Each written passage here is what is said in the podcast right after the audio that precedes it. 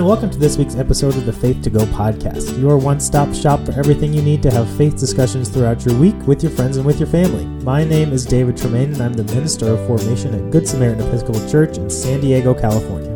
And I'm Charlotte Pressler, and I'm the Youth Missioner for the Episcopal Diocese of San Diego. And here we are together again, David. That's right. Guess who's back? Back again.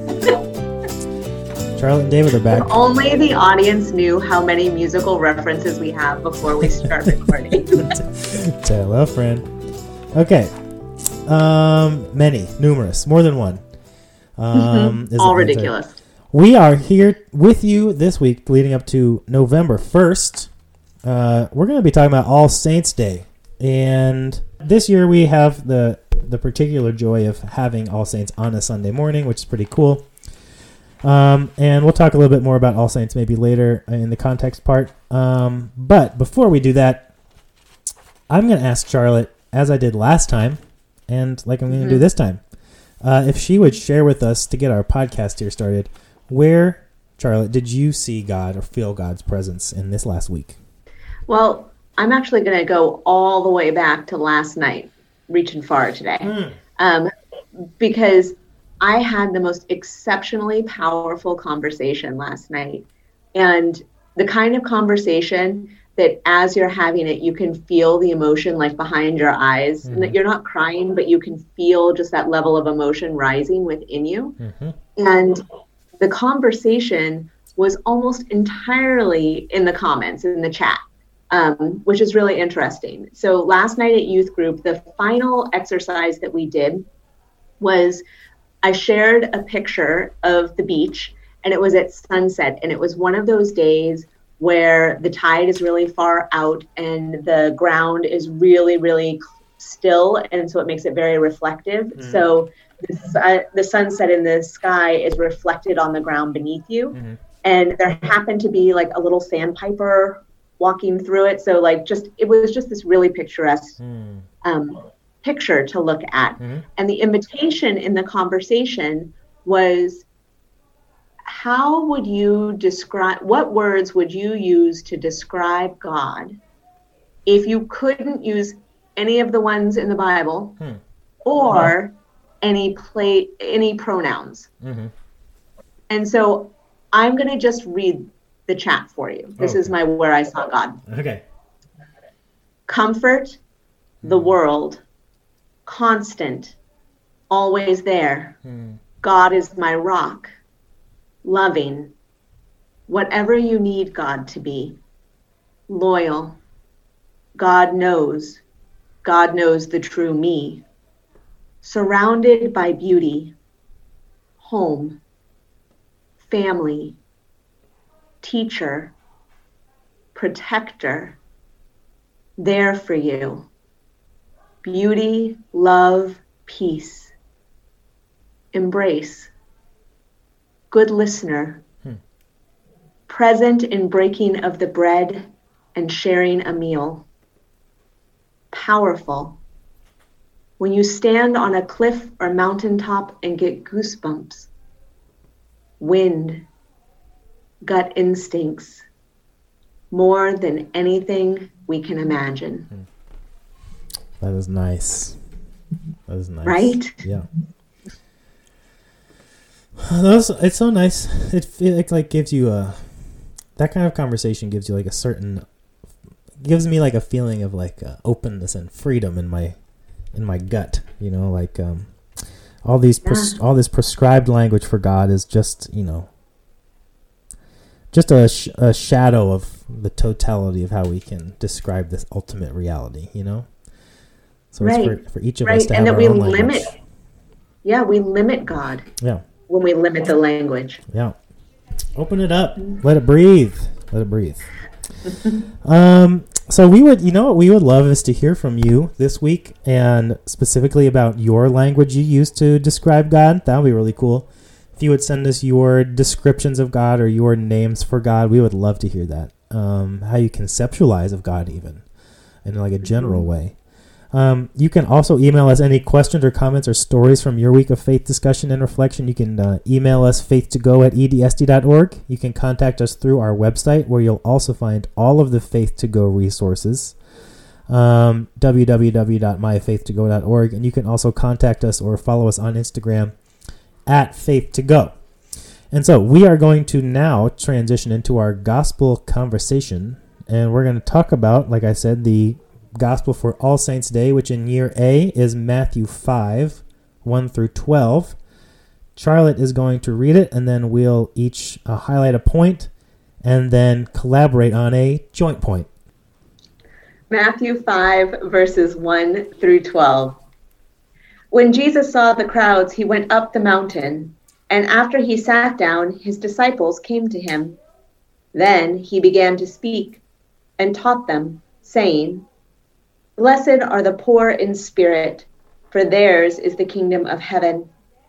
Blessed are those who mourn, for they will be comforted. Blessed are the meek, for they will inherit the earth. Blessed are those who hunger and thirst for righteousness, for they will be filled. Blessed are the merciful, for they will receive mercy. Blessed are the pure in heart, for they will see God. Blessed are the peacemakers, for they will be called children of God. Blessed are those who are persecuted for righteousness' sake, for theirs is the kingdom of heaven. Blessed are you when people revile you and persecute you and utter all kinds of evil against you falsely on my account. Rejoice and be glad, for your reward is great in heaven for in the same way they persecuted the prophets who were before you. All right. Thank you, Charlotte. I just want to say that the fact that in three years, four years maybe, of doing this podcast, that we've never used the term joint point to talk about the collaborative point is reprehensible. And I feel like I feel like if we were part of some sort of podcast conglomerate, we would be fined in some way. Just my guess. Um, thankfully, we've stumbled on it today, and we'll remember it forevermore. Um, so, we are talking about the gospel, uh, a pretty famous one. I'm guessing you all have heard this one before. The Beatitudes, or the beginning of the Sermon on the Mount in Matthew chapter 5. I just want to say a few things about um, All Saints that we've, I'm sure we've said before.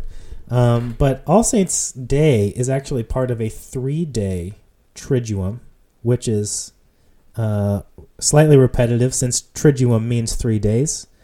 Uh, it is a a kind of part of the church year that you could call All Hallows Tide or uh, this Triduum of Halloween or All Hallows Eve, and then All Saints Day or All Hallows Day, and then all Souls Day or, you know, the Feast of the Faithful Departed or All the Faithful Departed or however one you want to call that. There's this distinction being made between like canonized saints and everyone that's died. Um, this is also the time of Dia de los Muertos, uh, that is a Mexican holiday. So um, just remember that like what we're doing when we're doing Halloween, uh, All Saints, All Souls Day, this is like part of like a three day uh, three consecutive day kind of like grouping of feast days, similar to you could think of it like um, the Thursday, Friday, and Saturday of Holy Week. You know that is also a triduum. Um, so this is like a second triduum of the church year, and this triduum is focusing on death. And like it's it's good to name that we are talking about death here. We're talking about we're remembering people who have died, remembering people who have entered and become part of that great cloud of witnesses that we have at our disposal, that we are part of. And we remember, we think about it like we have All Hallows Eve, where we like look at this kind of like scary shadow side of our culture where we're scared of talking about death. You know, we dress up and we scare one another and we like live into this shadow, this like cultural shadow of the fear of death. And then we have All Saints where we celebrate the lives of those people that we have beatified and that we have lifted up as exemplars of our faith. And then we remember everyone, all of our loved ones, every single person uh, that we've done, uh, that we've that we've known and loved Uh, the only other thing I'd say in turn context wise is that you, as you might have guessed, we are departing from our kind of journey through the latter half of Matthew's gospel to go all the way back to chapter 5. We've been in chapter 21, 22, uh, and now, you know, Jesus was in Jerusalem, and now we're going all the way back. Chapter 5, Jesus at the very beginning of his ministry. He's just in chapter 4 called the disciples, begun, you know, healing people and teaching, and then this is like his first, this is like the first recorded words of Jesus teaching in Matthew's gospel. So, um, that's the context, and that kind of is a transition into my point because I think there's I think the context is almost a point in itself, uh, recognizing mm-hmm. the content of what Jesus is saying here. Um, Matthew Matthew is very specifically trying to like uh, create a parallelism between Jesus and Moses as bringers of the law and the commandments and teachers of the tradition. And in this story here, Jesus goes up on a mountain to teach this law. And we're supposed to be we're supposed to be thinking here about Moses going up on Mount Sinai to get the mm-hmm. tablets. Mm-hmm. And so that's kind of Matthew Matthew is not taking this teaching this block of teaching lightly. You know, he's going or whoever wrote the Gospel of Matthew is, is going to great lengths to highlight how important this is going to be. That this is not just a nice conversation Jesus has on a mountain, but is like multiple chapters, a huge chunk of monologue, really, between Jesus and his disciples and Jesus and those gathered crowds. So, this big block of teaching has been passed down, obviously, from when it happened with Jesus to when the Gospel of Matthew was written, and it has been preserved very specifically in this way with these words.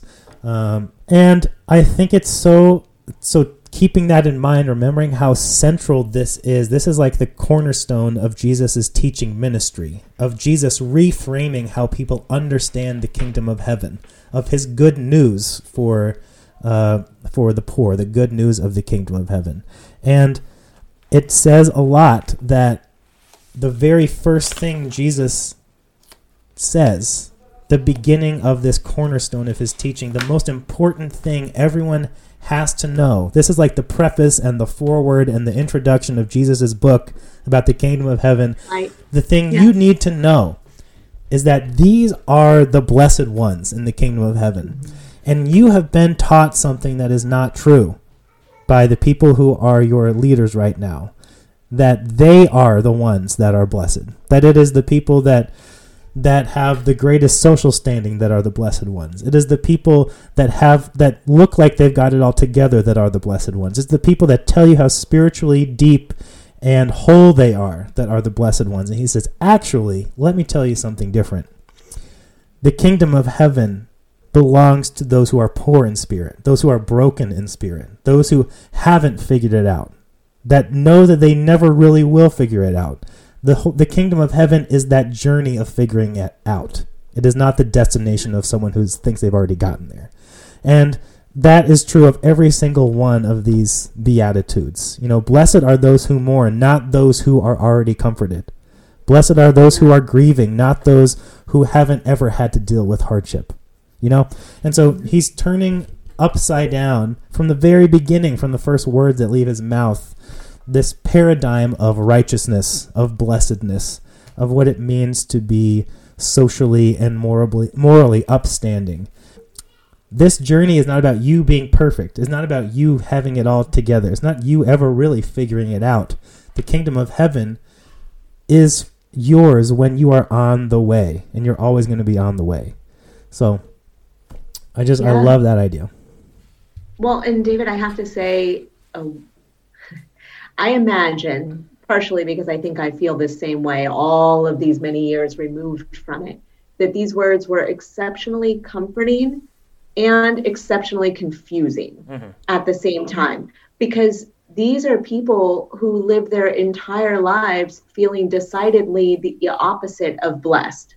Mm-hmm. Right? That they had suffered, um, they had been oppressed, um, and so for Jesus to stand up there and say, You are blessed and the kingdom of heaven is for you, mm-hmm. was of tremendous comfort. and completely overwhelming and confusing at the same time. Right. And and I think that we have to live into both of those realities because these really are upside down blessings, right? Like it is it is the kingdom of God is so different than the kingdom that they were living in, and is so different than the kingdom that we are living in. Mm-hmm. Um, the kingdom of God is vaster and more expansive and more inclusive um, than either of those realities. And I think that that is a really powerful thing for us to consider and to live into. Mm-hmm. And and I also think that transitions into my point. Yeah. Um, which my point is about the fact that these are all blessings, right? Um, one of the exercises when I do Beatitudes with kids is we highlight the key phrases in it, and they're not allowed to ever underline the word blessed because we know they're all blessings, and blessed is said over and over and over again. And there's no underlining sentence glue, no is, those, ofs, right? So, like, what are the key phrases in this really important message? And so then when you look at it, what you have is the who and the what the who is blessed and what are they blessed with, right? And so we have poor in spirit, kingdom of heaven, mourn, comforted, meek, inherit the earth, hunger and thirst for righteousness, be filled. And when you look at it that way, that clarity of that picture of the whole that you have and what is going to go into it, that's a really powerful image but it's also a call to action. Mm-hmm. Because what you were saying in your first point relates decidedly to this part of my point, which is maybe we've gotten a little full of ourselves sometimes. Maybe we think we're doing it all right. Maybe we're not living the best version of ourselves. And so Jesus is saying in a lot of this, hey, you need to be merciful. Mm-hmm. You need to be a peacemaker. And by the way, when you need to be a peacemaker, that doesn't mean you need to sit quietly and not cause any ripples in the world. Right. Um, because quiet and peace are not the same thing, mm-hmm. even though sometimes we confuse those two things mm-hmm. for sure. Um, but we've learned, if we've learned nothing else in this year of 2020, um, we have learned that being quiet is not a solution to problems. So, in being a peacemaker, we are called to work for peace to advocate for those who have a smaller voice, to name things that are going wrong, to actually roll up our sleeves and do the things that affect change. Mm-hmm. Being a peacemaker is an active role. It is something that we have to work at every day. And I think that that's true of all of the Beatitudes. That when you look at them, it's a call to how to live your life mm-hmm. so that you can be comforted, inherit the kingdom of heaven, you know, be filled what a lovely image that is. Don't we all want to be filled with the gloriousness of God's mm-hmm. kingdom? Um, and that's why we have to live into that action. Right, and the the um, it's interesting because like he's it's also not like you get to pick which one you want to do and then not worry about any of the other ones you know it's like if you are going to be a peacemaker you also have to reconcile that peacemaking instinct with a a thirst and hunger for righteousness. Mm. And and for the and with the reality that you should expect to be persecuted for that righteousness. And that, that, that sounds fun. Yes, and and that people will and that you will be challenged in your relationships because of this thirst for righteousness and yet part of that part of that righteousness isn't just about going out and creating and sowing discord but so for the sake of peacemaking you know so it's like right. each one is kind of like they have to kind of they all kind of create a a ecosystem of the kingdom of heaven of that justice and equality and mercy and love of the kingdom of heaven that you can't just have one of them and throw the others away and say, well, I'm just going to be the one that thirsts and hungers for righteousness. But I don't care about right. mercifulness. I don't care about being pure of heart. I don't care about peacemaking. Well, that's not how it works. You know, like you, mm-hmm. you can't just pick and choose which of the Beatitudes you decide are important and which ones are not. They're all kind of a cohesive unit. Uh, that that hopefully guides us in the direction of the of the kingdom, and not just the kingdom as we envision it, but the kingdom as God envisions it and invites us to take part in in creating it. Yeah. And I think that that brings us to our shared point, point three. Joint point. Um, which is this really painful language that Mm. comes at the end. Like you read it and you think, Jesus, I was with you all the way, and right now, I'm not so sure about what I've signed up for. Mm-hmm. Because what we get here at the end is Blessed are you when people revile you and persecute you and utter all kinds of evil against you falsely on my account. Right. How is that a blessing? Right. and and i think that as i struggle with that because i do think that sometimes we have to wrestle with and struggle with sections of scripture right we have to like really work at understanding them because there is nothing about that that really sounds like a blessing nobody wants to be reviled or persecuted or have evil things said about them falsely Mhm. it's that in when those things are happening that you know you're on the road Right. right? That Right. that's when you know that you are walking with Jesus hmm because those things happen to Jesus. They happen to his disciples.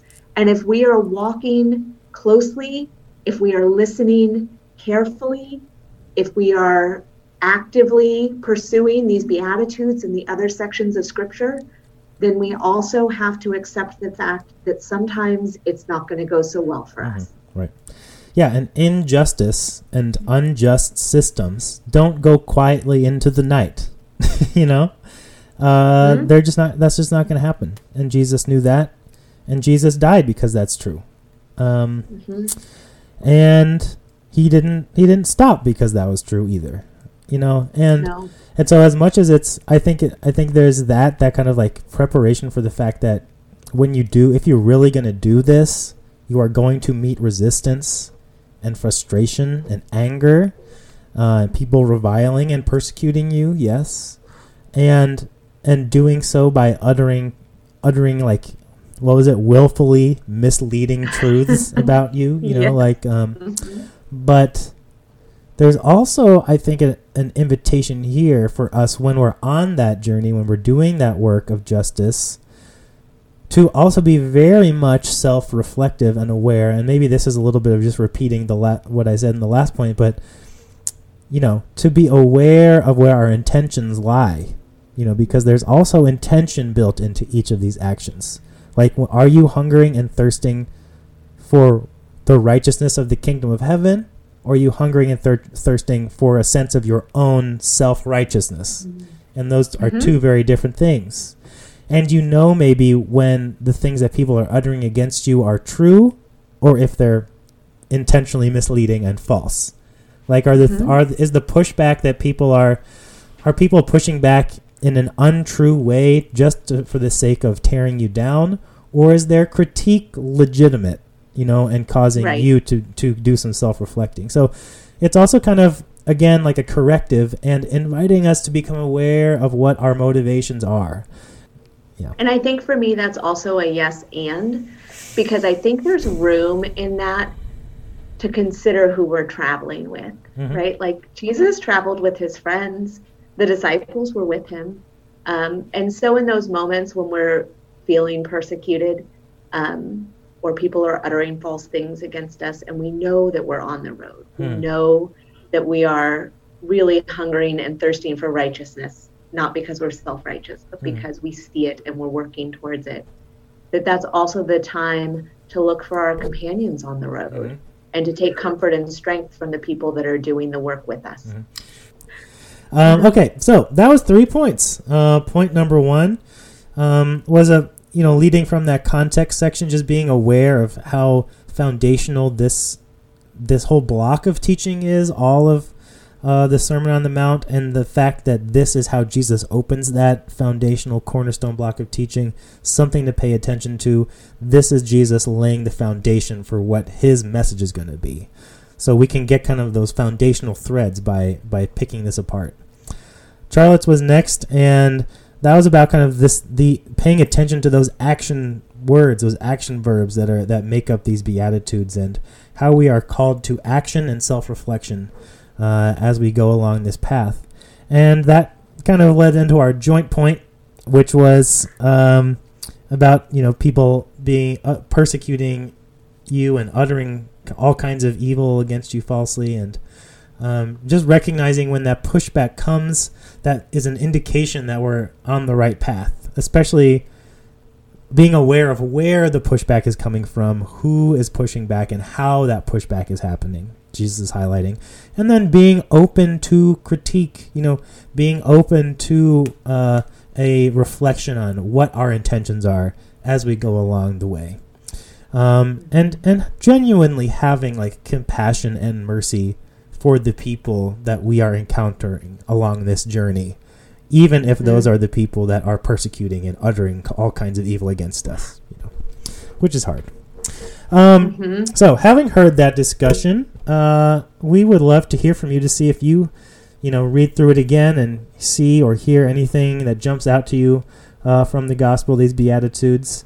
Um, we would love to hear from you uh, with any of that information, any questions or comments you have from your stories uh, or, week of faith discussion. Uh, you can email us faith2go at edsd.org. You can contact us through the website www.myfaith2go.org and you can uh, contact us or follow us on Instagram at Faith to Go. We would also love to hear about any kind of traditions or things that you do around the the uh, All Hallowtide Triduum, Halloween, All Saints, and All Souls. What does your community do? What is a practice that you uh, you and your family do? And even if it's not at that time, like what are some what are some rituals you have around death? How do you remember people? Um, how do you memorialize people in your family, in your context? So, we would always love to hear from you. We'll be back next week, mm, the week leading up to November 8th. And until then, we say goodbye. Bye, everybody. Bye, everybody.